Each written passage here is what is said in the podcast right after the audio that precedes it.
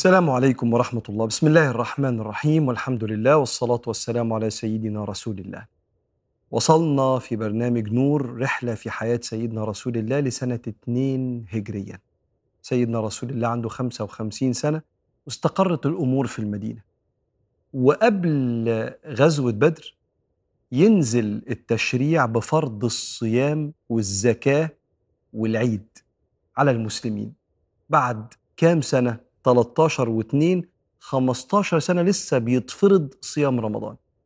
لحكمة من ربنا سبحانه وتعالى في تأخير التشريع عشان يستقبله المؤمنين بسمعنا وأطعنا. يفرض الصيام تفرض الزكاة ثم يفرض العيد فيجي صلى الله عليه وسلم وقت الذبح فيذبح كبشين. كبش الأولاني يقول هذا عن محمد وآل محمد. طب والكبش الثاني يقول وهذا عن أمة محمد. لانشغاله صلى الله عليه وسلم بحال الأمة. فكل غني ذبح وكل فقير سيدنا النبي ذبح بالنيابة عنه عليه الصلاة والسلام. ثم ينزل القرآن بحكم جديد تماما هيغير شكل العلاقة مع المشركين المعتدين. إحنا بقالنا 15 سنة كل قدرتنا المسموح بها في الدفاع عن النفس هو الكلام بالقرآن وجاهدهم به جهادا كبيرا أي بالقرآن. ينزل القرآن إن الله يدافع عن الذين آمنوا إن الله لا يحب كل خوان كفور أذن للذين يقاتلون بأنهم ظلموا وإن الله على نصرهم لقدير. الذين أخرجوا من ديارهم بغير حق إلا أن يقولوا ربنا الله. ولولا دفع الله الناس بعضهم ببعض لهدمت صوامع وبيع وصلوات ومساجد يذكر فيها اسم الله كثيرا ولينصرن الله من ينصره من ينصره إن الله لقوي عزيز. الآية دي هي آية الإذن بالدفاع عن النفس. وتنزل وراها آية تانية عشان توضح يعني إيه دفاع عن النفس وقاتلوا في سبيل الله الذين يقاتلونكم ولا تعتدوا إن الله لا يحب المعتدين. ويجي الإذن من ربنا للمؤمنين باحقيه الدفاع عن النفس. وتمر الأيام وبفكرك بكل فلوس الصحابة اللي هجروا سابوها في مكة واغتصبت منهم. فلوس عبد الرحمن بن عوف فلوس سيدنا صهيب الرومي اللي النبي قال له ربح البيع لما ساب الكنز بتاعه كله. فلوس كل الصحابة اللي ما قدروش ياخدوها واغتصبتها قريش وجمعوها في قافلة. طلعوا بيها أبو سفيان للشام وراجع بالفلوس دي. حقوق الناس. ويجي الوحي من ربنا لسيدنا رسول الله بأحقيتكم في الفلوس دي. يلا اطلعوا بمجموعة صغيرة خدوا فلوسكم المنهوبة ده حقكم. ويدي النبي صلى الله عليه وسلم الإذن إن يطلع اتنين من عساكر المسلمين يبصوا على القافلة اللي فيها فلوس المسلمين اللي بقيادة أبو سفيان.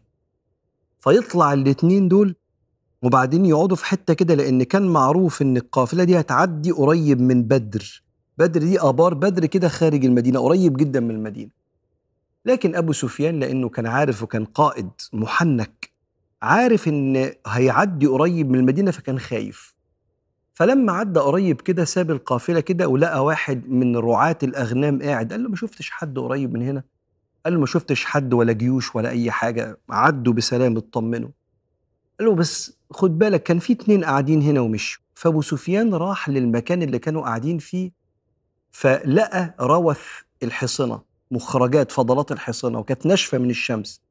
وكعادة العرب مسك الروث ده أعزكم الله وفتفته في إيديه كده فطلع نواه من المدينة من تمر المدينة. فعرف إن في حد كان في المنطقة دي بيراقبه من أهل المدينة فقام واخد قرارين القرار الأولاني يمشي بعيد من ناحية بدر يمشي ناحية البحر يبعد خالص عن المدينة وقام باعت واحد اسمه ضمضم.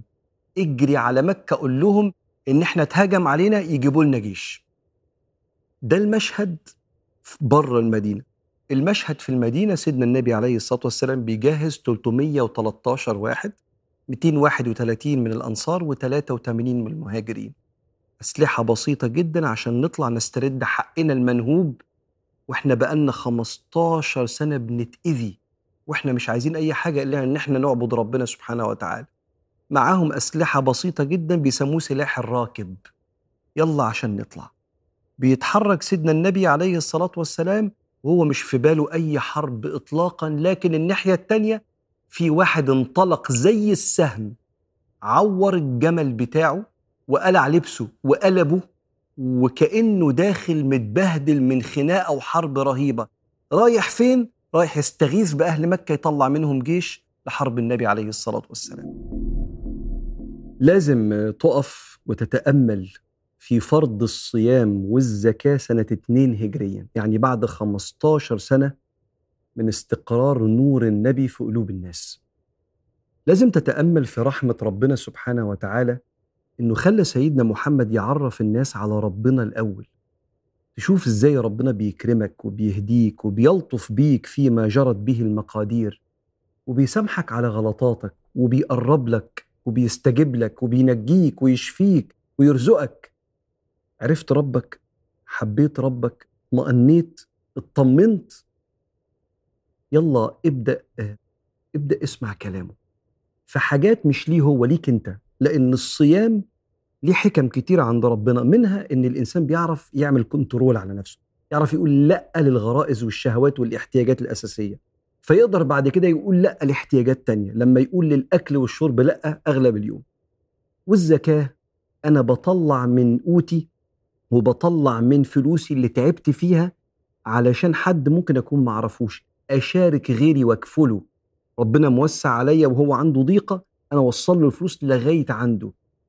آه لأ ده أنا كده بحب لأخويا أكتر ما بحب لنفسي كمان. آه ده تربية وتهذيب.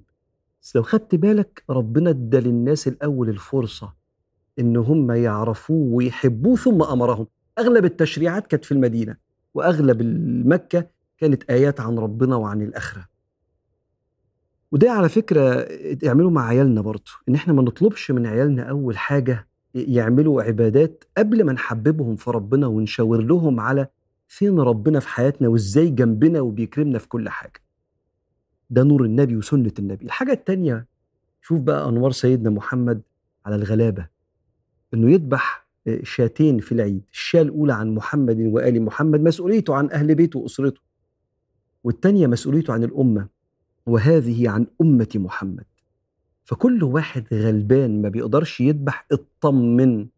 أنت اللي ذبح عنك سيد الأولين والآخرين سيدنا النبي. اطمن خالص وربنا اللي أراد كده. أراد إن النبي يبقى فاكرنا اللي عاشوا معاه كانوا غلابة وفقراء وما عندهمش فلوس واللي كمان جايين لغاية يوم القيامة عن أمة محمد مش عن أصحابي الفقراء من أصحابي. الأمة لغاية يوم القيامة.